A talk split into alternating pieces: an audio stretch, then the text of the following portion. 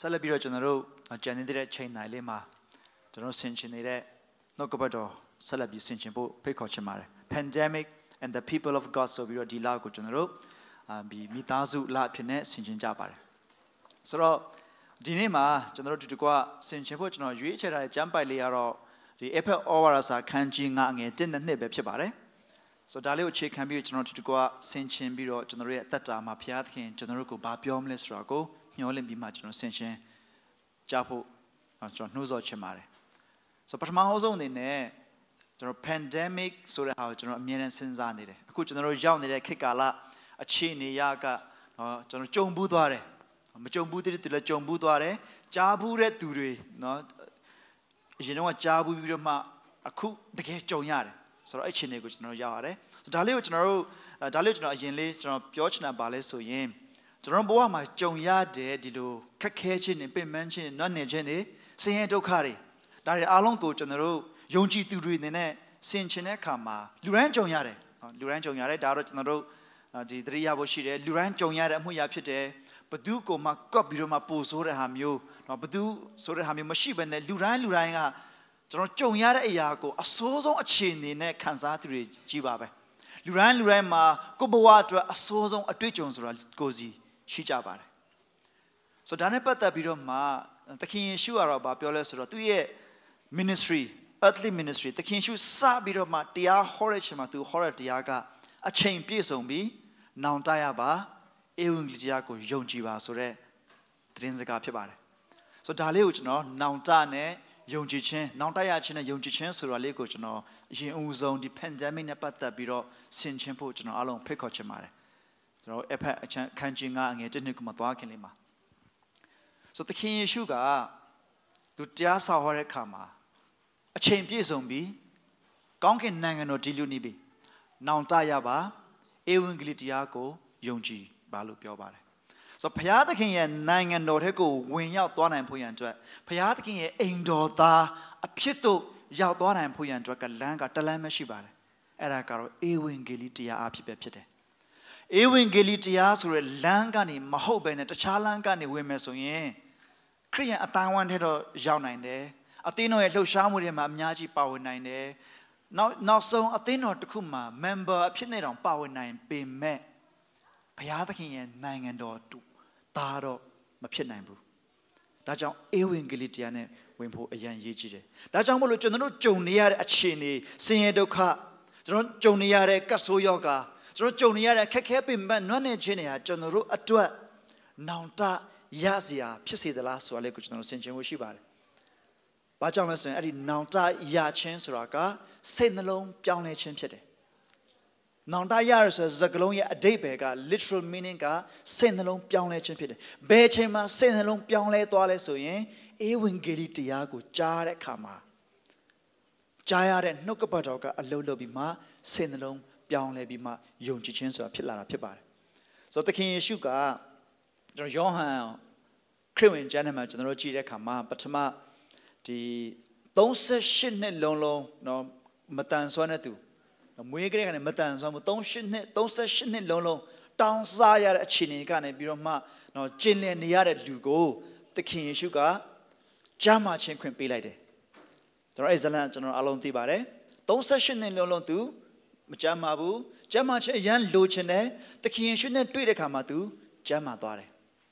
ကျမ်းမာသွားတဲ့ခါမှာအဲ့ဒီပထမကျမ်းမာသွားတဲ့သူကသခင်ယေရှုကသူ့ကိုကျမ်းမာစေတယ်ဆိုတာကိုသူမသိဘူးသခင်ယေရှုဆိုတာဘာလို့လဲဆိုတာမသိဘူးနောက်နည်းနည်းလေးကြာတဲ့ခါမှာဗိမ္မာန်တော်ထဲမှာပြန်တွေ့ကြတဲ့ခါမှာသခင်ယေရှုကသူ့ကိုဘာပြောလဲဆိုတော့မင်းအခုတော့တန်ရှင်းပြီမဟုတ်လားမင်းအခုတော့ကျမ်းမာပြီမဟုတ်လားသွားပါနောက်တစ်ခါတာ၍စိုးတဲ့အဖြစ်ကိုမကြုံရမည်ကြောင်းတူစီရိုက်မပြုတ်နဲ့လို့ပြောပါတယ်ဆိုတော့အဲ့ဒီຢာလေးကိုကျွန်တော်ဆင်ခြင်လိုက်ရင်ဘာဆင်ခြင်စရာရှိလဲဆိုတော့ ကျွန်တော်တို့ကြုံရတဲ့ဆင်းရဲဒုက္ခတွေကကျွန်တော်တို့အပြစ်ကြောင့်လားဆိုတော့ကိုစဉ်းစားစရာရှိပါတယ်။သခင်ယေရှုရဲ့နောက်တစ်ခါမင်းအပြစ်မလုပ်နဲ့နောက်တစ်ခါဒုစရိုက်မလုပ်နဲ့နောက်တစ်ခါမင်းမှားယွင်းခြင်းနဲ့မလုပ်နဲ့တော့မဟုတ်တာမလုပ်နဲ့တော့မဟုတ်တာမပြောနဲ့တော့မဟုတ်တာမစင်စားနဲ့တော့နော်မဟုတ်ရင်တော့ဒီထက်ဆိုတာမင်းအပေါ်မှာဖြစ်နိုင်တယ်ဆိုတဲ့အတိတ်ပဲမျိုးတက်ရောက်တဲ့စကားသခင်ရှုပြောတာဖြစ်ပါတယ်ဒါကြောင့်မလို့ဒါလေးကိုကျွန်တော်တို့ဆင်ခြင်ဖို့ရှိတယ်ပြီးတော့နောင်တရစရာ စိတ်နှလုံးပြောင်းလဲစရာအမြင်ပြောင်းလဲစရာဆင်ခြင်ပုံဆင်ခြင်နည်းခံယူပုံခံယူနည်းပြောင်းလဲစရာဖြစ်ဖို့ရန်အတွက်ကျွန်တော်တို့ဆင်ခြင်ဖို့အရေးကြီးပါတယ်ဒီနေ့ကိုရိုနာဗိုင်းရပ်စ်ဆိုတဲ့ကူးစက်နှုန်းရမ်းမြန်တယ်အသက်ရှူလန်းကြောင်းကိုကျွန်တော်ဒုက္ခပေးပြီးတော့မှလူပေါင်းများစွာကိုဒုက္ခပေးလူပေါင်းများစွာအသက်ကိုဆုံးရှုံးစေတယ်ဆိုတော့ကတ်ဆိုးယောဂါဟာကျွန်တော်အားလုံးသိပါတယ်ဒီဟာနဲ့ပတ်သက်ပြီးတော့လည်းအများကြီးကြားဖို့ပြီးအခုမှ ဖြစ်တာမဟုတ်ဘူးအရင်တော့လည်းချက်ပိုဆိုးတာတွေရှိတယ်ဒီချက်ပိုသေးတာတွေလည်းရှိတယ်ဒါပေမဲ့သေချာတာတစ်ခုကတော့ဧဝံဂေလိတရားကို မကြားရဘဲနဲ့ဘုရားသခင်ရဲ့ဂျေဇုပြုခြင်းကို ရှင်းလင်းစွာခံစားရခြင်းကြားရခြင်းနားလည်ရခြင်းမရှိဘဲနဲ့အပြစ်ယောဂအပြစ်ရဲ့ကဆိုးယောဂအောက်မှာကြာဆုံးရသူတွေကအများကြီးအမြဲတမ်းရှိနေတယ်ဆိုတော့ကျွန်တော်တို့တွေ့ရတယ် ကျွန်တော်တို့ဩစတြေးလျနိုင်ငံတော်မှဗာလဲဒီနောက်နှစ်မှာလားနောက်နှစ်မှာဒီ vaccine အစင်တင်ဖြစ်တော့မယ်ဆိုစကားရကျွန်တော်ကြားပြီသတင်းတွေစထွက်လာပြီဆိုတော့ဒီယောဂရဲ့အတွက်ကာကွယ်ဆေးတွေကိုဤပညာကြီးကကျွန်တော်ရှာဖွေကြတယ်တွေးရှိကြတယ်ဒါပေမဲ့ကျွန်တော်အပြစ်ယောဂအတွက်ကတော့ရှိနေပြီးသားပါဧဝံဂေလိတရားမှာရှိနေပြီးသားဒီဧဝံဂေလိတရားအဖြစ်ကျွန်တော်တို့အသီးသီးဟာ တကယ်ပဲစိတ်နှလုံးပြောင်းလဲခြင်းရှိရလားဆိုတော့ကျွန်တော်တို့ဆင်ခြင်မှုရှိပါတယ်ဆိုတော့ဒီဧဝံဂေလိတရားကြားပြီးတော့မှအသက်တာပြောင်းလဲသွားတာကိုကျမ်းစာဘာပြောလဲဆိုတော့လူဟာတဲ့ခရစ်တော်နိုင်ရှိလင်အသစ်ဖြစ်တယ်အားလုံးကအသစ်ဖြစ်သွားတယ်ဟောင်းတဲ့အရာတွေပြောင်းလဲပြီးမှအရာအားလုံးကအသစ်ဖြစ်သွားတယ်လို့ပြောပါတယ်ဆိုတော့တခါတည်းမှာကျွန်တော်ဘယ်အရာဟောင်းတဲ့အရာတွေကအသစ်ဖြစ်သွားတယ်လို့ကျွန်တော်ဆင်ခြင်တဲ့ကောင်ဘယ်အရာတွေကအသစ်ဖြစ်သွားတယ်လဲ ဆိုတော့ကျွန်တော်ရဲ့ဟောင်းတဲ့အရာလေးတွေကိုလည်းဆင်ခြင်တတ်ဖို့အရေးကြီးပါတယ်ဆိုတော့နောက်တစ်နေရာမှာသခင်ယေရှုကသူ့ရဲ့တပည့်တော်ရဲ့သခင်ယေရှုမေးတယ်အမိဝမ်းကလေးကနေပြီးမှမျက်စိကွယ်တဲ့တယောက်ကိုတွေ့တဲ့အခါမှာသခင်ယေရှုမေးတယ်ကိုတော့ तू ကရောသူ့ရဲ့အပြစ်ကြောင့်မျက်စိကွယ်တာလားသူမိဘအပြစ်ကြောင့်မျက်စိကွယ်တာလားလို့သူမေးကြတဲ့အခါမှာသခင်ယေရှုကသူအပြစ်ကြောင့်လည်းမဟုတ်ဘူးသူမိဘအပြစ်ကြောင့်လည်းမဟုတ်ဘူးဖခင်သခင်ရဲ့ဘုန်းတော်ကို ထင်ရှားစေဖို့လို့ငါဖြစ်တယ်လို့ပြောပြန်တယ်ဆိုဒီနေရာမှာသခင်ယေရှုရဲ့ပြောတဲ့စကားတွေကိုကျွန်တော်တို့စဉ်းစားတဲ့အခါမှာကျွန်တော်လုကာအခန်းကြီး7ထဲမှာလည်းကျွန်တော်တို့တွေ့ရတယ်ဒီပိလက်မင်းကြီးကသူတို့ပူဇော်တဲ့ခါမှာဂါလိလဲလူတွေရဲ့အသွေးနဲ့ရောပြီးပူဇော်တာဒီလူတွေကအပြစ်ပိုဆိုးလို့လားဆိုတော့သခင်ယေရှုကအဲ့ဒီမှာသူတို့ဘာပြောပြန်လဲဆိုတော့မင်းတို့သူတို့ဟာသူများချက်အပြစ်များလို့မဟုတ်ဘူးမင်းတို့လည်းနောင်တရမင်းတို့လည်းဆင်ခြင်တော့မဟုတ်ရင်တော့မင်းတို့လည်းပိုဆိုးတဲ့အရာကြုံရမယ်လို့ပြောတယ် ပြီးတော့ခုမှသခင်ယေရှုမဟုတ်ဘူးသူ့ပြစ်ကြောင်လည်းမဟုတ်ဘူးသူ့ရဲ့မိဘပြစ်ကြောင်လည်းမဟုတ်ဘူးဘုရားသခင်ရဲ့ဘုန်းတော်ထင်ရှားစေဖို့ပဲဖြစ်တယ်လို့သခင်ယေရှုပြောပြပါတယ်ဒါကြောင့်ကျွန်တော်ရဲ့တတ်တာထဲမှာကျွန်တော်တို့ကြုံနေရတဲ့အခြေအနေတွေအားလုံးထဲမှာကျွန်တော်တို့ရဲ့အသက်တာဟာဘုရားသခင်နဲ့မှန်ကန်မှုရှိရလားဆိုတော့နောင်တရစရာတွေကိုဆင်ခြင်စရာရှိတယ်လို့အရာတွေအားလုံးဟာဘုရားသခင်ဘုန်းတော်ထင်ရှားဖို့ဖြစ်တယ်ဆိုတော့ယုံကြည်မျှော်လင့်စရာလည်းရှိတယ်ဆိုတာကိုကျွန်တော်ရှေ့ဦးစွာဒါလေးပြောချင်ပါတယ် ကဆိုယောဂတာမကပါဘူးဒီကဆိုယောဂကိုလွန်သွားပါလိမ့်မယ်ဒါပေမဲ့ကျွန်တော်တို့တွေဟာခက်ခဲခြင်းပင်ပန်းခြင်းနွမ်းနယ်ခြင်းတွေကိုကြုံရအောင်မှာပဲဖြစ်တယ်အဲ့ဒီခါမှာကျွန်တော်ဆင်ခြင်ဖို့ရယ်ပြီးတော့ယုံကြည်မျှော်လင့်ဖို့ရကျွန်တော်ရှေးဥစွာကျွန်တော်ပြောချင်ပါတယ်ကျွန်တော်ဒီကျမ်းစာလေးကိုတူတူကဖတ်ရအောင်ထို့သောသင်တို့သည်ဘုရားသခင်၏ချစ်သားဖြစ်ကြသည်နှင့်ညီဘုရားသခင်ကျင့်တော်မူသည့်ဤတူကျင့်ကြလော့ခရစ်တော်သည်ငါတို့ကိုချစ်တော်မူသောအားဖြင့် ဘုရားသခင်ရှေ့တော်၌မှွေးကြိုင်သောနံရှိစေခြင်းကကိုကိုကိုစက္ကပ်၍ရစ်ပူဇော်လျက်ငါတို့အတွက်စွန့်တော်မူသည့်ဤတူသင်တို့သည်မေတ္တာတရား၌ကျင်လည်ကြလော့ဆိုဒီနေ့ကျွန်တော်တို့ဆက်ပြီးဆင်ခြင်သွားမှာအဓိကကတော့ဘုရားသခင်ရဲ့အိမ်တော်သားတွေအနေနဲ့ဘုရားသခင်ရဲ့နိုင်ငံတော်အဝင်နော်နိုင်ငံသူနိုင်ငံသား kingdom နော် kingdom ဘုရားသခင်ရဲ့နိုင်ငံတော်ထဲမှာနိုင်ငံသူနိုင်ငံသားအဖြစ်နဲ့ရောက်ကြခြင်းအခွင့်ရတဲ့သူတွေအနေနဲ့ကျွန်တော်တို့ဘယ်လိုအသက်ရှင်သင့်တယ်လဲဆိုတဲ့အရာအဓိကဖြစ်ပါတယ်အထူးသဖြင့်ကတော့ချစ်ချင်းမေတ္တာမေတ္တာတရားမှာကျင့်လည်ဖို့ဆိုလည်းအဓိကဖြစ်ပါတယ်ဆိုတော့ရှင်ဘောလို့ပြောထို့သောသင်တို့သည်ဘုရားသခင်ချစ်သားဖြစ်ကြသည်ဉာဏ်ကြီး therefore now that you are God's children therefore ဆိုဖြစ်ပြီးသွားပြီဘုရားသခင်ရဲ့အိမ်တော်သား ဖြစ်သွားပြီဘုရားသခင်ရဲ့ချစ်သားဖြစ်သွားပြီဒါဆိုရင်တော့မင်းတို့ဘုရားသခင်ကျင့်တယ်လို့ကျင့်ဖို့လိုတယ်ဆိုပြီးပါရှင်ဘောလုကအားပေးတဲ့စကားဖြစ်ပါတယ်ဆိုတော့ဒါလေးကိုကျွန်တော်တို့ဆင်ခြင်တဲ့အခါမှာဘုရားသခင်ကျင့်တော်မူသည့်ဤတူးဆိုတာလေးကိုကျွန်တော်ဒီတကွဆင်ခြင်ဖို့ကျွန်တော်ဖိတ်ခေါ်ခြင်းတယ်ဘုရားသခင်ကျင့်တော်မူသည့်ဤတူးဆိုတော့ကျွန်တော်ကျမ်းစာထဲမှာကျွန်တော်တို့ကြည့်တဲ့အခါမှာ ရှမသက်ခန်းကြီး9အငယ်58မှာဘုရားသခင်ဟာစုံလင်တယ်လို့မင်းတို့လည်းစုံလင်ပါလို့ပြောတယ်ပြီးလို့ရှိရင်လူကာ6:36ထဲမှာဘုရားသခင်ဟာဒီတနာချင်းဂုဏစိတ်ရှိတယ်လို့မင်းတို့လည်းတနာချင်းဂုဏစိတ်ရှိကြပါလို့ပြောတယ်ဆိုတော့ဒီနေ့ကျွန်တော်ဘုရားသခင်ကျင့်တယ်လို့ကျင့်ဖို့ဘာဖြစ်လို့ဘုရားသခင်ကျင့်တယ်လို့ကျင့်ရမှာလဲဆိုရင်ကျွန်တော်တို့အရောက်စီတိုင်းအရောက်စီတိုင်းကိုထိုတို့မင်းတို့ဟာ ဘုရားသခင်ရဲ့ချစ်သားဖြစ်သွားပြီဆိုဘုရားသခင်ရဲ့ချစ်သားဘုရားသခင်ချစ်သားဘယ်လိုဖြစ်သွားပြီလဲဆိုတာကိုကျွန်တော်တို့ဒီအဖက်အခန်းကြီး9ရှေ့ပိုင်းတစ်ကနေလေးထိကျွန်တော်တို့ကြည့်တဲ့အခါမှာအထူးသဖြင့်ဂျေဇုတော်ကြောင့်ဧဝံဂေလိတရားအားဖြင့်ကျွန်တော်တို့တွေဟာဘုရားသခင်ရဲ့လူတွေဘုရားသခင်ရဲ့ချစ်သားဖြစ်သွားပြီဆိုတော့အဓိကပြောတယ်ဆိုတော့ဖြစ်ပြီးသွားပြီရဲ့အခြေအနေဘာဖြစ်လဲဆိုတော့ဧဝံဂေလိတရားအဖြစ်ဆိုတော့ခုနကျွန်တော်ပြောသွားသလိုဒီဧဝံဂေလိတရားကိုရှင်းလင်းစွာ ကြားနာခြင်းရှင်းလင်းစွာသိခြင်းမရှိသေးဘူးဆိုရင်ဘုရားသခင်ရဲ့ဂျေဇုတော်ကိုကျွန်တော်တို့ရှင်းလင်းစွာနားလည်ခြင်းမရှိသေးဘူးဆိုရင်ကျွန်တော်တို့တွေဟာဘုရားသခင်ရဲ့ချစ်သားဖြစ်နေပြီးဘုရားသခင်ကျင့်တယ်လို့ကျင့်မှာဆိုတဲ့စကားနဲ့တိတ်ပြီးတော့ဆိုင်တော့ဆိုင်မှာတော့မဟုတ်ပါဘူးဒါမဲ့ကျမ်းစာကပြောသလိုဘုရားသခင်ရဲ့ချစ်သားဖြစ်သွားပြီ ဧဝံဂေလိတရားဖြစ်ဘုရားသခင်အိမ်တော်သားဖြစ်သွားပြီဆိုရင်မင်းတို့ဟာဘုရားသခင်တန်ရှင်းတယ်လို့ဘုရားသခင်စုံလင်တယ်လို့စုံလင်ဖို့အရေးကြီးတယ်ဘုရားသခင်တနာချင်းစိတ်ရှိတယ်လို့တနာချင်းစိတ်ရှိဖို့အရေးကြီးတယ်ဆိုတော့ကျွန်တော်ဒီလိုလေးပြောပါတယ်ချစ်ချင်းမြတ်ဘုရားသခင်ကျင့်တဲ့ဤသူကျင့်နေဆိုတော့ဘာလဲဆိုရင်ချစ်ချင်းမြတ်တာ၌အလွန်ကြိုးစားအားထုတ်ပြီးမှကျင့်လေကြတော့ဆိုတော့ချစ်ချင်းမြတ်တာမှာကျင့်လေကြတော့ဆိုတာလေးကိုကျွန်တော်အလွန်ကြိုးစားအားထုတ်၍ဆိုတော့ ရှင်ပေတရဲ့စကားလေးကိုအဲ့မှာကျွန်တော်ထပ်ပြီးတော့မှထည့်ပြီးမှကျွန်တော်ဆင်ခြင်ချင်ပါတယ်ဒီဘုရားသခင်ကသူ့ရဲ့ဂျေဇုတော်နဲ့ထိုက်တန်အောင်လှုပ်ဆောင်ခြင်းကိုတော့ဘုရားသခင်အယံမုန်းပါတယ်။ဒါပေမဲ့ကြိုးစားအားထုတ်ခြင်းကိုတော့ဘုရားသခင်အားပေးတဲ့အရာဖြစ်ပါတယ်။ God doesn't accept earning his grace but God encourage us to give effort in living as his children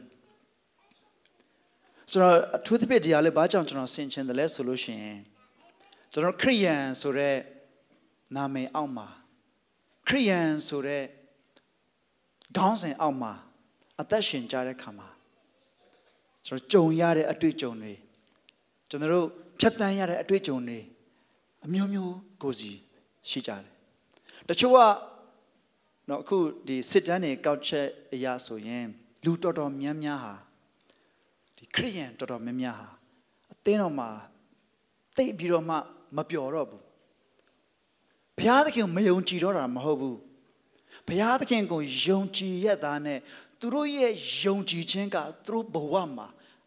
မစစ်တလို့ခံစားရတယ် တနင်္ဂနွေနေ့မှာဘုရားသခင်ကိုအားရပါရချီးမွမ်းကိုးကွယ်ပေမဲ့တနင်္လာကနေပြီးမှဘဝကိုရှင်သန်ရှောက်လန်းတဲ့ခါမှာအဲ့ဒီဘုရားရဲ့မေတ္တာကိုမခံစားရဘူးလို့ဆိုတဲ့အတွေ့အကြုံတွေနဲ့တွေ့ကြုံကြတဲ့ခါမှာ church leavers ဆိုတဲ့ခေါင်းစဉ်နဲ့လူတော်တော်များများအသိတော်ကနေထွက်ခွာသွားကြတာဆိုကျွန်တော်တို့တွေ့ရတယ်ဘုရားသခင်ရဲ့ဂျေဇုတော်က အရာအားလုံးကိုလှုပ်ဆောင်ပေးတယ်ဒါမှတစ်ဆက်တည်းမှာပဲဘုရားသခင်ရဲ့ချစ်သားတွေအနေနဲ့ဘုရားသခင်ကျင့်သည့်ဤသူအလွန်ကြိုးစားအားထုတ်ခြင်းကျွန်တော် effort ထည့်ခြင်းမရှိဘူးဆိုရင်ကျွန်တော်တို့ရဲ့အသက်တာမှာတကယ်ဘုရားသခင်ရဲ့မေတ္တာနဲ့လက်တွေ့အသက်ရှင်နေဆိုအတွေ့အကြုံကိုတွေ့ကြုံခံစားမှုကအယံအားနေသွားတာဖြစ်ပါတယ်အဲ့လိုအားနေသွားတဲ့ခါမှာငါယုံကြည်တဲ့အရာနဲ့ ငါခံစားရတဲ့အရာနဲ့မမကိုက်ညီပါလားဆိုပြီးတော့နော်လူတွေများများစွာအသေးတော်ကိုဆွန့်ခွာသွားကြတယ်တချို့တွေကတော့မဟုတ်ဘူးတီးခံပြီးတော့ပုံမှန်တော့လာတယ်ဒါပေမဲ့သူတို့အတွက်မဟုတ်ဘူးသူတို့ကလေးတွေအတွက်စဉ်းစားပြီးမှအော်ဘာပဲဖြစ်ဖြစ်ငါကလေးတွေအသေးတော်မှာကြီးဖို့လိုတယ်ဆိုပြီးမှအောင်အီးပြီးလာတဲ့သူတွေလည်းရှိပါတယ်ဆိုတော့ကျွန်တော်တို့အရောက်စီတိုင်းလဲကျွန်တော်ဆင်ခြင်ဖို့ကျွန်တော်ဖိတ်ခေါ်ခြင်းတယ် ချစ်ချင်းမေတ္တာမှာကျင်လေတယ်တယောက်နဲ့တယောက်ချစ်ကြတယ်တယောက်နဲ့တယောက်တနာချင်းဂိူနာစိတ်နဲ့ကျွန်တော်တို့ကျင်လေကြတယ်ချစ်ချင်းမေတ္တာပေးကြတယ်ဆိုတာမလွယ်ပါဘူးကျွန်တော်တို့အားလုံးသိပါတယ်အထူးသဖြင့်ဒီမှာတက်ရွယ်ကြီးရင်ဖြစ်တဲ့သူတွေပို့ပြီးသိပါလိမ့်မယ်မိဘတွေရင့်ကျက်တဲ့သူတွေပို့ပြီးသိပါလိမ့်မယ်ချစ်ရတယ်ဆိုတာ it takes a lot of effort ချစ်တယ်ဆိုတာကျွန်တော်ပါဇက်ကနေပြောသလောက်မလွယ်ဘူးတကယ်ချစ်ရတဲ့သူတွေအတွက်မျက်ရည်နဲ့ချစ်ရတဲ့သူတွေရှိတယ်တကယ်ချစ်ရတဲ့သူတွေအတွက်ကိုယ့်ရဲ့ခံစားချက်တွေကိုမျိုးသိပ်ပြီးတော့မှချစ်ရတာတွေရှိတယ်တကယ်ချစ်တဲ့သူတွေအတွက်နာကျင်ခြင်းနဲ့တကယ်ချစ်တဲ့သူတိုင်းမှာတဲ့သူပြောကြတယ်တကယ်ချစ်တဲ့သူတိုင်းမှာနာကျင်စွာ မျက်ရည်မကြဘူးတဲ့သူမရှိဘူးလို့ပြောကြပါတယ်ကျွန်တော်ဒီကပြောချင်တာကဘာလဲဆိုရင်ကျွန်တော်တို့တရားနဲ့တရားဘုရားသခင်ရဲ့ချက်သားဖြစ်ကြပြီဖြစ်တဲ့အတွက်တရားနဲ့တရားဘုရားသခင်ကျင့်တယ်လို့မေတ္တာတရားမှာကျင့်လည်ဖို့အရေးကြီးတယ်ကျမ်းစာဒီလိုပြောတယ်ဒါကြောင့်မေတ္တာတရားမှာကျင့်လည်ကြပါစို့ဒါခရိယန်ရဲ့အပေါ်ယံအယံဆန်သွားတဲ့စကားလိုဖြစ်သွားတယ်ကျွန်တော်ရဲ့လက်တွေ့အသက်တာမှာအဲ့ဒီချစ်ချင်းမေတ္တာကိုကျွန်တော်ဘယ်လောက်ထိမှီအောင်လိုက်ကြတယ်လဲ ဘယ်လောက်ထိကျွန်တော်စူးစမ်းအားထုတ်ကြတယ်လဲဆိုတော့လေကိုကျွန်တော်ရောက်စီတိုင်းကျွန်တော်ဆင်ချင်စေချင်တယ်ကျွန်တော်မှအစား၍ဆင်ချင်စေချင်တယ်ကျွန်တော်ယုံကြည်တဲ့အရာနဲ့ကျွန်တော်စိတ်နှလုံးထဲမှာတကယ်ခံစားတဲ့အရာနဲ့တကယ်ကျွန်တော်တို့ကိုင်ညီမှုရှိနေသလားဒီနေ့ကဘာကြီးပေါ်မှာအသင်းတော်တနင်္ဂနွေနေ့မှာဒီနေ့လို့တနင်္ဂနွေနေ့မှာဆိုရင်အသင်းတော်ပေါင်းမြောက်များစွာထဲမှာဒီအစာအုပ်ပိတ်သည်ဖြစ်စေမပိတ်သည်ဖြစ်စေ အသင်းတော်ပေါင်းမြောက်များစွာထဲမှာဟန်ဆောင်ကိုးကွယ်ခြင်းနဲ့ရမ်းများနေတယ်ရှင်ပေါလုပြောသလိုဘုရားဝတ်၌မွေ့လျော်ရောင်ဆောင်၍မွေ့လျော်ခြင်းတကူကိုတကယ်မခံစားရသူတွေအများကြီးရှိနေတယ်။ဒါကြောင့်မလို့ဘုရားသခင်ကျင့်တော်မူသည့်ဤသူချစ်ချင်းမေတ္တာမှာအလွန်ကြိုးစားအားထုတ်ပြီးမှကျင့်လည်ကြဖို့ဆိုပြီးတော့ကျွန်တော်တိုက်တွန်းနှိုးဆော်အားပေးချင်ပါတယ်။ ကျွန်တော်ရဲ့စိတ်နှလုံးအသီးလေးကိုပြန်လည်ဆန်းစစ်ပြီးတော့မှကျွန်တော်ဘယ်လောက်ထိကျွန်တော်ချစ်နိုင်တယ်လဲဘယ်လောက်ထိကျွန်တော်တို့ခွင့်လွှတ်နိုင်တယ်လဲကျွန်တော်တို့ရင်တော့ကလည်းအကျဉ်းချင်းခါပြောမှုတဲ့အရာဖြစ်တယ်ကျွန်တော်လူတစ်ယောက်ကဘယ်လောက်ပဲချစ်စရာမကောင်းအောင်အကျဉ်းရုပ်နေပါစေလူတစ်ယောက်ဟာဘယ်လောက်ပဲမုန်းစရာကောင်းနေပါစေသူ့ရဲ့အသက်ရှင်ပုံကြည့်မယ်ဆိုလို့ရှိရင်လေကျွန်တော်လူတွေတတ်မှတ်ထားတဲ့လူဆိုးဆိုတဲ့ တတ်မှတ်ချက်တွေအားလုံးနဲ့ကိုက်ညီတဲ့သူသူရဲ့စိတ်ထားသဘောဆိုရင်လည်းတကယ်ကိုရက်ဆက်ရုပ်မှာကောက်ကြည့်တဲ့သူဖြစ်ကောင်းဖြစ်ပါလိမ့်မယ်ဒီတိုင်းကြည့်မယ်ဆိုရင်ချစ်စရာတစ်စက်မှမကောင်းတဲ့သူဖြစ်ကောင်းဖြစ်နေပါလိမ့်မယ်ဒါပေမဲ့အလွန်ကြိုးစားအားထုတ်ပြီးတော့မှချစ်တယ်ဆိုတာကဘာလဲဆိုလို့ရှိရင် तू ဟာချစ်စရာမကောင်းလောက်အောင်စိုးနေတာလားဒါမှမဟုတ်သူ့ရဲ့ချစ်စရာမကောင်းလောက်အောင်စိုးနေတဲ့စိုးညစ်ခြင်း ချစ်စရာမကောင်းခြင်းကိုချစ်နိုင်ဖို့ရန်အတွက်ကြိုးစားအားထုတ်ခြင်းကျွန်တော်တို့မှာလိုအပ်နေတာလားကျွန်တော်တို့ဆင်ခြင်ဖို့ရှိပါတယ်ဘုရားသခင်ချစ်သားဖြစ်နေပြီဘုရားသခင်ကျင့်တော်မူသည်တူချစ်ချင်းမေတ္တာမှာအလွန်ကြိုးစားအားထုတ်ပြီးမှကျွန်တော်တို့ချစ်ကြရအောင်ဆက်ပြောရပါလဲဆိုလို့ရှိရင်ခရစ်တော်က ငါတို့ကိုချစ်လို့ဘုရားသခင်ရှေ့မှာမှုေးကြိုင်သောအနံ့ရှိစေခြင်းကကိုကိုကိုစက္ကိပူဇော်သည့်ဤတူသူကိုသူစွန့်သည့်ဤတူချစ်ချင်းမေတ္တာမှာကျင့်လည်ကြလာလို့ပြောပါတယ်ဆိုတော့ဒီနေရာလေးကအဓိကဘာလဲဆိုလို့ရှိရင်ခရစ်တော်ကငါတို့ကိုချစ်လို့သူ့ကိုယ်သူစွန့်သည့်နီးတူသင်တို့ဒီလည်းမေတ္တာတရားမှာကျင့်လည်ကြပါလို့ပြောလို့ရပါတယ်အတိတ်ဘယ်ကအတူတူပါပဲဒီတိုင်းကျွန်တော်ကြည့်လိုက်ရင်ဟုတ်ရနော်ခရစ်တော်ဟာငါတို့ကိုချစ်လို့ သူ့ကိုယ်သူစွန့်သည့်နီးတူမင်းတို့လည်းချစ်ချင်းမေတ္တာမှာကျင့်လည်ကြပါလို့ပြောတာရယ်ခရစ်တော်ကငါတို့ကိုချစ်လို့ဘုရားသခင်ရှေ့မှာမွေးကြံတော်အနံ့ရှိစေခြင်းကကိုယ့်ကိုယ်ကိုစွန့်ပြီးတော့ပူဇော်ပြီးတော့စွန့်နေနေတူကိုယ့်ကိုယ်ချစ်ကြပါဆိုတဲ့အတိတ်ပဲရှင်ကြည့်လိုက်ရင်အတူတူပါပဲပို့သွားတာပါလဲဆိုရင်ဘုရားသခင်ရှေ့မှာမွေးကြံတော်အနံ့ရှိစေခြင်းကကိုယ့်ကိုယ်ကိုစွန့်ရရပူဇော်သည့်နေတူဆိုတဲ့စကားလုံးလေးပို့လာတာပါဒါကြောင့်အဲ့ဒီပို့လာတဲ့အရာလေးကိုကျွန်တော်အထူးအာယုံစိုက်ပြီးတော့ကျွန်တော်ကြည့်ပြီးတော့မှ ဆင်ခြင်ဖြစ်ပါတယ်ဆိုတော့ဘုရားသခင်ရှေ့မှာမွေးကြံတော်အနံ့ရှိစေခြင်းကဆိုတဲ့အရာကိုကျွန်တော်ဆင်ခြင်တဲ့အခါမှာနော်အေနဲ့မိသားစုတွေနော်ရေလွှမ်းမိုးခြင်းပြီးသွားတဲ့အခါမှာသူလွတ်လာတဲ့အခါမှာပထမဆုံးလုပ်တဲ့အရာကမိရှုရရပူဇော်တယ်အဲ့ဒီအခါမှာဘုရားသခင်ကအဲ့မွေးကြံတဲ့အနံ့ကိုခံယူပြီးတော့မှကျင့်တဲ့လို့ကျမ်းစာမှာကပ္ပဦးကျမ်းခန်းကြီး၈ထဲမှာကျွန်တော်တို့တွေ့ရတယ် ဆိုတော့အဲ့ဒီအရာလေးကိုကျွန်တော်တို့ကြည့်တဲ့အခါမှာဘုရားသခင်ကမိရှုရရစ်ပူဇော်ခြင်းဆိုတဲ့တတန်ကိုအဲ့ဒီကိုးကွယ်ခြင်းကိုဘုရားသခင်လူတွေကိုသင်ပေးတဲ့အခါမှာအဓိကကကိုးကွယ်ခြင်းဆိုတာဘုရားသခင်ကိုဂျေနက်စေတဲ့အရာဖြစ်တယ်ဆိုတော့ဘုရားသခင်ရှိမှမွေးကြံတော်အနံ့ရှိစေခြင်းကခရစ်တော်တွေကိုယ့်ကိုစွန့်နေနီးတူဆိုတဲ့တနည်းအားဖြင့်ဘုရားသခင်ဂျေနက်စေဖို့ရန်အတွက်သခင်ယေရှုခရစ်ကငါတို့အတွက်ငါတို့ကိုချစ်လို့လုပ်ပေးတဲ့အရာဆိုတဲ့အရာလေးပါဆိုတော့ဘုရားသခင်က ကျင့်တဲ့ဤတူကျင့်နေဆိုတာသခင်ယေရှုအမှာကျွန်တော်တို့ကြည့်မယ်ဆိုရင်သခင်ယေရှုကကျွန်တော်တို့ကိုချစ်လို့ဘုရားသခင်ကျင့်မဲ့အောင်သူ့ကိုယ်သူဆွတ်နေဆိုတာလေးကိုကျွန်တော်အထူးသဖြင့်အာယုံစိုက်စေချင်ပါတယ်ဆိုတော့ဟေဘရဲခန်းကြီး7:6ထဲမှာကျွန်တော်တို့ကြည့်တဲ့အခါမှာယုံကြည်ခြင်းမရှိဘဲနဲ့ဘုရားသခင်ရဲ့စိတ်တော်နဲ့မတွေ့နိုင်ဘူး Without faith it is impossible to please God ပြီးတော့ယောဟန်၄20မှာသခင်ယေရှုက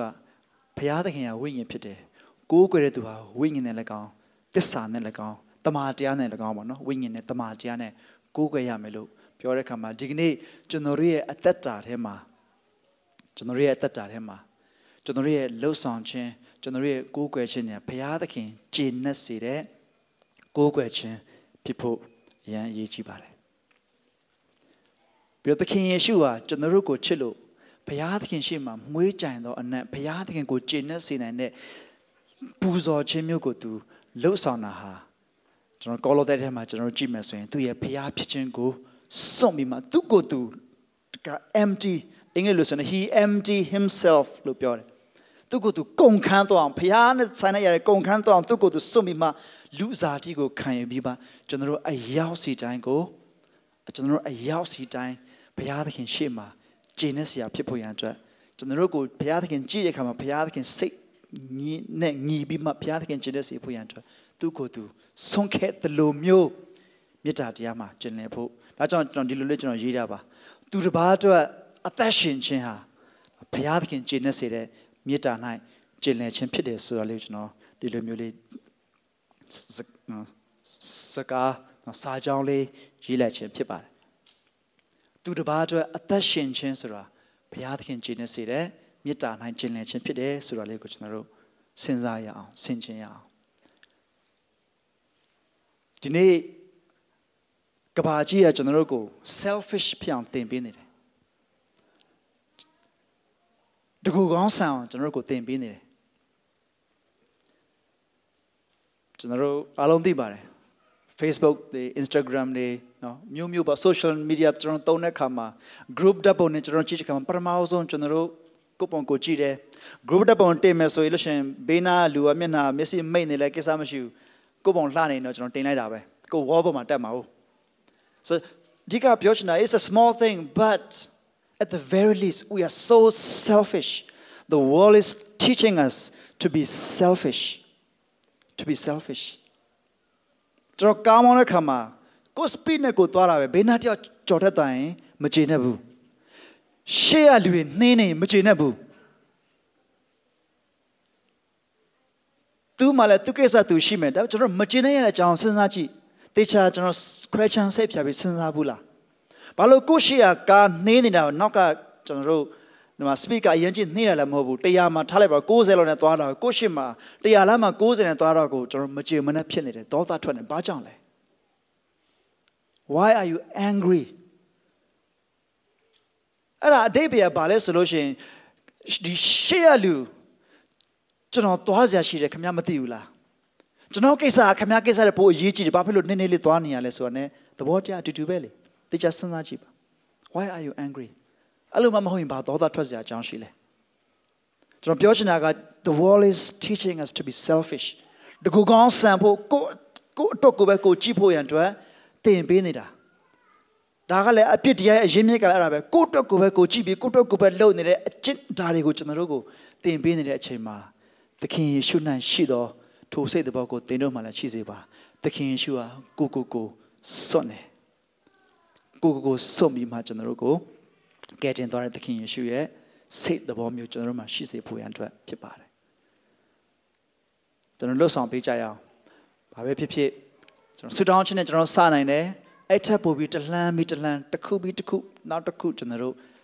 တကယ်ဘုရားသခင်ရဲ့မေတ္တာမှာအလွန်ကြိုးစားအားထုတ်ပြီးမှလက်တွေ့ကျင့်လည်ဖို့ကျွန်တော်ဖိတ်ခေါ်ခြင်းတယ်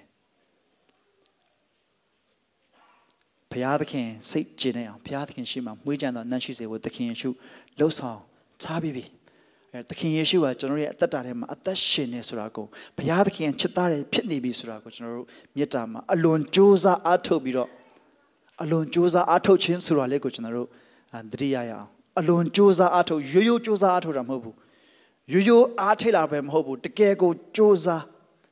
အားထုတ်ပြီးတော့ကိုအချင်းနေကိုနာကျင်သွားသည့်အထိကြိုးစားအားထုတ်ပြီးမှမေတ္တာမှာကျင့်လည်ကြဖို့ကျွန်တော်နှိုးဆော်ချင်ပါတယ် ပင်လယ်ပြင်မှာတွေ့ရတဲ့ရေခဲတောင်တွေကအပေါ်မှာတွေ့ရတဲ့ຢာက10ရာခန့်လုံးပဲမတွေ့ရတဲ့အပိုင်းက90ရာခိုင်နှုန်းလောက်အမြင်နဲ့ရှိလို့ပြောတယ်နော်17ရာခိုင်နှုန်းနဲ့89ရာအမြင်နဲ့အဲ့လိုမျိုးအပေါ်မှာပေါ်ရရာနည်းနည်းလေးပဲဒါပေမဲ့အောက်မှာမမြင်ရတဲ့အရာကပိုပြီးတော့ကြီးမားတယ်ဒါလေးကိုကျွန်တော်ဘာကြောင့်ပြရတယ်လဲဆိုလို့ရှိရင်ဒီနေ့ကျွန်တော်တို့ရဲ့အသက်တာထဲမှာလူတိုင်းလူတိုင်းမှာကျွန်တော်တို့ရဲ့အတွင်းထဲမှာကျွန်တော်တို့ဥပိ္ပခာပြုတ်ထားတဲ့ ကျွန်တော်တို့ဝတ်ထားတဲ့ကျွန်တော်တို့မဖြေရှင်းထားတဲ့ကျွန်တော်ဘုရားသခင်နဲ့ရိုးသားစွာမရှင်းလင်းထားတဲ့ကျွန်တော်တို့ရဲ့အပြစ်တွေတော်လကောင်းကျွန်တော်တို့ရဲ့ဒီမတန်ရှင်းတဲ့အခြေအနေတွေတော်လကောင်းဘုရားသခင်မနစ်သက်တဲ့အရာတွေတော်လကောင်းအဲ့ဒါတွေကရှိနေတတ်ပါတယ်တခါတည်းမှာလင်မယားအချင်းဘာမဟုတ်တဲ့ကိစ္စလေးနဲ့စကားများကြတာရှိတယ်ဒါပေမဲ့ကိစ္စပြန်ကြည့်တော့ ဖြစ်တဲ့ကိစ္စလေးကဘာမဟုတ်တဲ့အရာလေးပဲဒါပေမဲ့အဲ့ဒီဘာမဟုတ်တဲ့အရာလေးနဲ့စကားအလောက်အကြီးကျယ်ဖြစ်เสียလားဆိုတော့မရှိပါဘူးဒါပေမဲ့အဲ့ဒီမဟုတ်တဲ့အရာလေးကိုဖြစ်စေတဲ့ဒီအแทကမမြင်ရတဲ့80ရာခိုင်နှုန်းကြော်ကြော်သောကိုအแทကရှိနေတဲ့ကိုမဖြေရှင်းရသေးတဲ့ကိုငင်သက်ချင်းမရထားသေးတဲ့အခြေအနေတွေကကိုကိုမချစ်နိုင်အောင်နားမလည်နိုင်အောင်မခွင့်လွှတ်နိုင်အောင် ဆွဲချနေတဲ့အရာတွေအများကြီးရှိနေတတ်ပါတယ်လူတိုင်းမှာရှိပါတယ်ကျွန်တော်တို့အယောက်စီတိုင်းမှာရှိပါတယ်ကျွန်တော်တို့ရဲ့အသက်တာတွင်းထဲမှာဘယ်သူမှမသိတဲ့လူတွေမသိတဲ့လူတွေကိုမသိစေနိုင်တဲ့တော့ကျွန်တော်တို့ကိုယ်တိုင်မသိချင်တော့တဲ့ကျွန်တော်တို့ကိုယ်တိုင်မစင်စားချင်တော့တဲ့မေ့ချင်တဲ့ အရာတွေတွေ့ကြုံခဲ့တဲ့အရာဖြစ်မယ်သူများတွေရဲ့အနိုင်ကျင့်ခံခဲ့တာဖြစ်ကောင်းဖြစ်မယ်ကိုကိုယ်တိုင်တင်ငယ်ပြီးမှဒီကိစ္စတော့ဆိုပြီးမှလုံးဝမေ့ချင်တဲ့ဘဝအတွေ့အကြုံလဲဖြစ်ကောင်းဖြစ်မယ်ဒါပေမဲ့ဒါတွေအားလုံးကိုကျွန်တော်တို့တတိယဖို့ပါလဲဆိုရင်ဒါတွေအားလုံးကိုပြည်လေသွားဖို့ရန်အတွက်သခင်ယေရှုရဲ့လဝါကရိုင်မှာအားလုံးဖြည့်ရှင်းပြီးပြီဆိုတာလေးကိုကျွန်တော်တို့တတိယဖို့ရချင်းအဲ့ဒါကိုလည်းတကယ်ပဲ ဘုရားသခင်နဲ့ကျွန်တော်တို့တကယ်ယူသားစွာရင်ဆိုင်ပြီးမှဖြည့်ရှင်းလိုက်ဖို့အရန်ရည်ကြည်ပါတယ်ဘာကြောင့်လဲဆိုလို့ရှိရင်ကျွန်တော်လူတွေကိုကိုယ်နဲ့ဆက်ဆိုင်သောသူကိုအထီရောက်ဆုံးအကောင်ဆုံးချစ်နိုင်ဖို့ကကိုကိုကိုချစ်တတ်ဖို့အရန်လိုပါတယ်ကိုကိုကိုမှန်ကန်စွာမချစ်တတ်ဘူးဆိုလို့ရှိရင်ကိုကိုကို တေချာနားမလည်နိုင်မှုဆိုရင်ကိုကိုကိုနော်တကယ်တိတိယရောက်မချစ်တတ်ဘူးဆိုရင်သူများကိုလည်းကျွန်တော်တို့တိတိယရောက်ချစ်နိုင်မှာမဟုတ်ဘူးဆိုဒါလေးကိုကျွန်တော်တို့တကယ်စဉ်းစားပြီးတော့မှဘုရားသခင်ထံမှာဆူတောင်းပြီးတော့မှကျွန်တော်တို့စက္ကပ်ရအောင်ဘုရားသခင်ထံမှာကျွန်တော်တို့ဆူတောင်းရအောင်ဘုရားသခင်ထံမှာကျွန်တော်တောင်းရှာရအောင် Rabbi you know Judah ဆရာတယောက်ကသူပြောတဲ့အချစ်နဲ့ပတ်သက်ပြီးပြောတာကျွန်တော်ရန်သဘောကျတယ်အင်္ဂလိပ်လိုပြောတာပေါ့နော်လူတွေရတယ် oh i love this fish it tastes so good ဆိုရင်မှတကယ်တော့မင်းကအဲ့ဒီငါးကိုချစ်တာမဟုတ်ဘူးငါ့ကိုကြိုက်တာမဟုတ်ဘူးတကယ်တကယ်ဘာလဲဆိုရင်အဲ့ဒီငါးကိုစားလိုက်ရလို့ခံစားရတဲ့ကျေနပ်မှုကိုကြိုက်တာအဲ့ဒီငါ့ကိုကြိုက်တာမဟုတ်ဘူး I love this နော် I love this room တို့ I love this ဆိုတဲ့အရာတွေကများသောအားဖြင့်အဲ့ဒီအရာတွေကကိုယ့်ကိုပေးတဲ့ခံစားချက်ကိုကြိုက်တာလေအဲ့ဒါကိုကြိုက်တာမဟုတ်ဘူးဒါကြောင့် तू ပြောတာဘာလဲဆိုရင်လူဆိုတာတဲ့ကိုယ့်ကိုယ်ကိုအချစ်ဆုံးပဲဒါကြောင့်မလို့ကျွန်တော်လူတွေကိုချစ်တယ်ဆိုတာ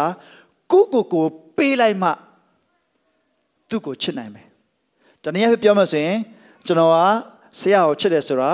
ကျွန်တော်ကကျွန်တော်ကိုကျွန်တော်ဆရာကိုပေးလိုက်ပြီးမှဆရာအထက်မှာရှိတယ်ကျွန်တော်ကိုကျွန်တော်ချစ်တာပေါ့ကျွန်တော်ပေးလိုက်ကိုကိုကိုအချစ်ဆုံးပဲဆိုပြီးတော့ rabbi ယူဒ rabbi ဆရာကအဲ့လိုသူပြောဘူးတယ်ကျွန်တော်အရန်သဘောကျတယ်ကျွန်တော်သင်ချင်တဲ့အခါမှာအချစ်ဆိုတာကျွန်တော်တို့တကယ်ကိုကိုကိုကိုပေးလိုက်ခြင်းဖြစ်တယ်ကိုကိုကိုအချစ်ဆုံးဖြစ်တယ်ကိုကိုကိုပေးလိုက်ခြင်းဖြစ်တယ်အဲ့တော့ကိုပေးလိုက်တဲ့အရာသူ့ထဲမှာရှိတယ်ကိုသဘောကိုချစ်တာအဲ့လိုစဉ်းစားလိုက်ရင် ဒီနေ့ဘုရားသခင်ကလည်းကျွန်တော်တို့ကိုချစ်တယ်ဆိုတာသူအလွန်ချစ်တော်မူသောတပါးတည်းသောသားတော်သခင်ယေရှုခရစ်ကိုကျွန်တော်တို့ကိုပေးလိုက်တာအဲ့တော့သားတော်ကိုယတော်သူဟာအသက်ကိုရတယ်သားတော်ကိုယတော်သူဟာဘုရားသခင်ရဲ့ချစ်ခြင်းကိုခံရတယ်ဘုရားသခင်ရဲ့ချစ်သားဖြစ်သွားတယ်အဲ့တော့ဘုရားသခင်ရဲ့ချစ်သားဖြစ်သွားတဲ့သူတွေလည်းဘုရားသခင်လိုချစ်တတ်သွားတယ်သခင်ယေရှုသူလောကမှာကျင်တဲ့ခါမှာလူတွေမေးကြတယ်ကိုတော့ပြည့်ငယ်တွေထဲမှာအကြီးမြတ်ဆုံးပြည့်ငယ်ကဘာလဲဘုရားသခင်ချစ်ရမယ် ကိုနဲ့ဆက်ဆံတဲ့သူတော့သူကိုကိုကိုနဲ့မြတ်ချစ်ရမယ်ဘုရားသခင်ချစ်ရမယ်ကိုနဲ့ဆက်ဆံတဲ့သူကိုကိုချစ်ရမယ်ပြီးတဲ့အခါမှာသခင်ယေရှုရဲ့တည်တပည့်တော်တွေကိုပြည့်ညက်အသစ်ထပ်ပေးတယ်အဲ့ဒါဘာလဲဆိုရင်ငါဟာမင်းတို့ကိုချစ်တယ်လို့မင်းတို့လည်းကိုအချင်းချင်းချစ်ကြပါလို့ပြောပါတယ်ဒါကြောင့်ဒီနေ့ကျွန်တော်မေတ္တာတရားမှာကျင်လည်ခြင်းလို့ကျွန်တော်တို့ပြောတဲ့အခါမှာအလွန်ကြိုးစားအားထုတ်ခြင်းလို့ကျွန်တော်ပြောတဲ့အခါမှာဒီနေ့ ပါဇက်နဲ့ချစ်ရတာအရန်လွယ်တယ်စိတ်နဲ့ချစ်ရတာလွယ်ကောင်းလွယ်မယ်ဒါပေမဲ့ကျွန်တော်ရဲ့တကယ်အသက်တာနဲ့အလွန်ကြိုးစားအားထုတ်ပြီးတော့မှကိုကိုကိုပေးပြီးတော့မှကျွန်တော်တို့အလွန်ကြိုးစားအားထုတ်ပြီးချစ်ချင်းမေတ္တာမှာကျင့်လည်ကြဖို့ကျွန်တော်အနေငယ်နှိုးဆော်ခြင်းတယ်ကျွန်တော်တို့အတွင်းထဲမှာဒီရေခဲတောင်လိုမျိုးနော်ဒီရေအောက်မှာရေအောက်မှာရှိနေတဲ့ရှုပ်ရှက်ခတ်နေတဲ့အရာတွေလည်း တနေ့ချင်းတညာချင်းနဲ့ပြည်လဲမဲ့အရာတော့မဟုတ်ဘူးဒါပေမဲ့ကျွန်တော်သတိရရအောင်ကိုကိုကိုကျွန်တော်တို့ချစ်တတ်မှကိုတကယ်ကြမ်းမာမှရှင်လန်းမှအရာရာအားလုံးမှာတကယ်ကြမ်းမာနေမှသူတစ်ပါးကိုလည်းကျွန်တော်တို့ကြမ်းမာစွာချစ်နိုင်မှာဖြစ်ပါတယ်ကျွန်တော်ဗာလေးနဲ့ညီကုန်းချုပ်ခြင်းလဲဆိုရင်ဘုရားသခင်ကလူတွေကိုသူ့ရဲ့ပုံသဏ္ဍာန်တော်နဲ့အညီဖန်ဆင်းတယ်လို့ကျမ်းစာပြောပါတယ်အဲ့တော့တမိုင်းတစ်လျှောက်မှာ ဘုရားသခင်ကလူတွေကိုသူ့ရဲ့ပုံသဏ္ဍာန်နဲ့ညီဖန်ဆင်းတယ်ဆိုတာဘယ်အရာလဲဆိုတာကို theologian တွေအများကြီးစဉ်းစားကြတဲ့အခါမှာအခြေခံအားဖြင့်နော်ဘာပြောကြလဲဆိုလို့ရှိရင်ဒီနေ့ဘုရားသခင်ကဝိညာဉ်ဖြစ်တဲ့အတွက်ဝိညာဉ်ကျွန်တော်ရဲ့ဝိညာဉ်ဟာဘုရားသခင်တရနဲ့ဖန်ဆင်းထားလို့ပြောတယ်ဘလို့ရှင်ဘုရားသခင်ကျွန်တော်တို့ကိုကိုယ်ခန္ဓာနဲ့ဖန်ဆင်းထားဆို physical ကျွန်တော်ကိုယ်ခန္ဓာရှိတယ်ပြီးတဲ့အခါမှာကျွန်တော်စိတ်ပိုင်းဆိုင်ရာ ရှိတယ်အသိပညာပေါ့ကျွန်တော်သိတဲ့ຢာရရှိ information တွေကျွန်တော်အများကြီးသိတယ်အဲဒီသိတဲ့ຢာရရှိတယ်ပြီးတဲ့အခါမှာကျွန်တော်တို့ကို community နော် social ပေးထားတယ်ဆိုတော့ physical ရှိတယ်ပြီးတော့ intellectual ဆိုတဲ့အသိရှိတယ်ပြီးတော့ social ဆိုတဲ့ community ရှိတယ်။ဘာကြောင့်လဲဆိုရင်ဘုရားသခင်ဒီလည်းပဲခမည်းတော်တာတော်တန်ရှင်တော်ဝိညာဉ်တော်ဆိုတဲ့ community ထဲမှာ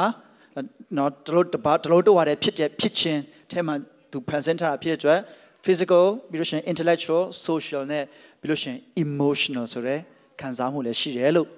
ဒီကျမ်းဆရာတွေကပြောကြပါတယ်။ဆိုတော့ကျွန်တော်တို့ရဲ့ emotion လည်းကျွန်တော်ရဲ့စိတ်ခံစားမှုတွေလည်းတကယ်ပဲတကယ်ကျွန်တော်ခံစားမှုမှန်ကန်ဖို့အရေးကြီးပါတယ်မှန်ကန်သောသဘောထားမှန်ကန်သောစိတ်ခံစားမှုရှိဖို့အရေးကြီးပါတယ်ဆိုတော့ဒီနေ့ကျွန်တော်တို့တကယ်ပဲကျွန်တော်တို့ကိုယ်တိုင်ကိုယ့်ရဲ့အခြေအနေ အမှန်ကိုလက်ခံနိုင်ပြီးတော့ကိုယ့်ရဲ့နော်ဒီမရှင်းရသေးတဲ့တရားကိုလည်းတကယ်ဘုရားသခင်မှာယူသားစွာကျွန်တော်တို့စက္ကန့်အနှံပြီးတော့မှကိုကိုကိုတိပြီးတော့မှကိုကိုကိုတိတော့စိတ်စင်ကြယ်ပြီးတော့မှကိုကိုကိုချစ်ပြီးတော့မှကိုကိုကိုချစ်တယ်လို့မျိုးကျွန်တော်သူတစ်ပါးကိုလည်းကျွန်တော်တို့အလွန်ကြိုးစားအားထုတ်ပြီးမှချစ်တတ်တဲ့သူတွေဖြစ်ဖို့ချက်ချင်းမေတ္တာမှာကျင့်နေတဲ့သူဖြစ်ဖို့ဘုရားသခင်ဟာကျွန်တော်တို့ကိုသခင်ယေရှုခရစ်၌ လှုပ်ဆောင်ထားပြီးပြီဖြစ်တဲ့အတွက်ဒါလေးကိုကျွန်တော်အထူးသဖြင့်နှိုးဆော်အားပေးချင်ပါတယ်ထို့သောသင်တို့ဒီဘုရားသခင်ရဲ့ချစ်သားဖြစ်ကြသည့်နှင့်ငီဘုရားသခင်ကျင့်တော်မူသည်နည်းတူကျင့်ကြလော့ခရစ်တော်ဟာငါတို့ကိုချစ်၍ဘုရားသခင်ရှေ့တော်၌မွေးကြိုင်သောအနံ့ရှိစေခြင်းကကိုကိုကိုဆွံ့၍ရစ်ပူဇော်သည့်ဤသူသင်တို့သည်လည်းမေတ္တာတရား၌ကျင့်လည်ကြလော့ဆိုတဲ့ဘုရားသခင်နှုတ်ကပတ်စကားဟာ တကယ်ပဲကျွန်တော်ရဲ့အသက်တာတည်တည်မှာမှန်ကန်ခြင်းရှိပါစေလို့ကျွန်တော်